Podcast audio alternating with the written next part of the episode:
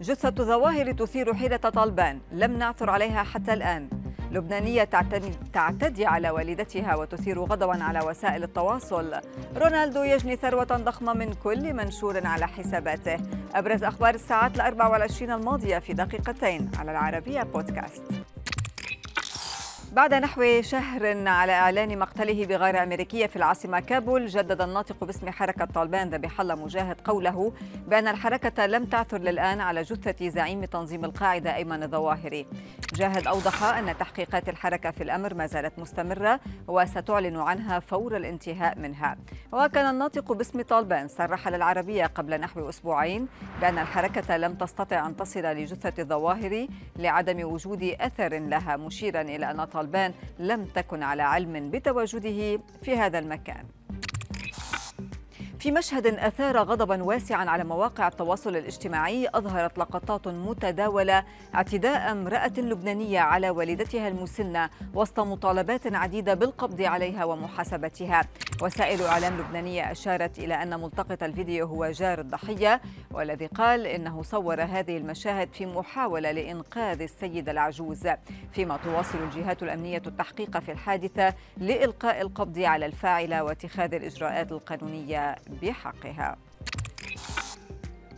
الأول في العالم إيطالي يصاب بالإيدز وكوفيد إضافة إلى جدري القرود إذ كشف بحث علمي أن الشاب البالغ من العمر 36 عاما شعر بآلام في الحلق مصحوبة بصداع وطفح جلدي ليظهر أنه مصاب بالأمراض الثلاثة بعد قضائه عطلة استمرت تسعة أيام في إسبانيا.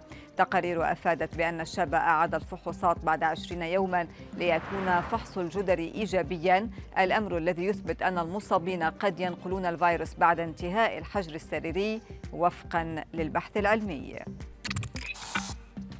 فاز بلقب أكبر كسول في العالم. نعم هذا صحيح. إذ حصل شاب ثلاثيني في مونتينيغرو على جائزة لتفوقه في الكسل بعدما استلقى لمدة 60 ساعة دون النهوض متفوقا بذلك على ثمانية منافسين آخرين كانوا أقل كسلا منه.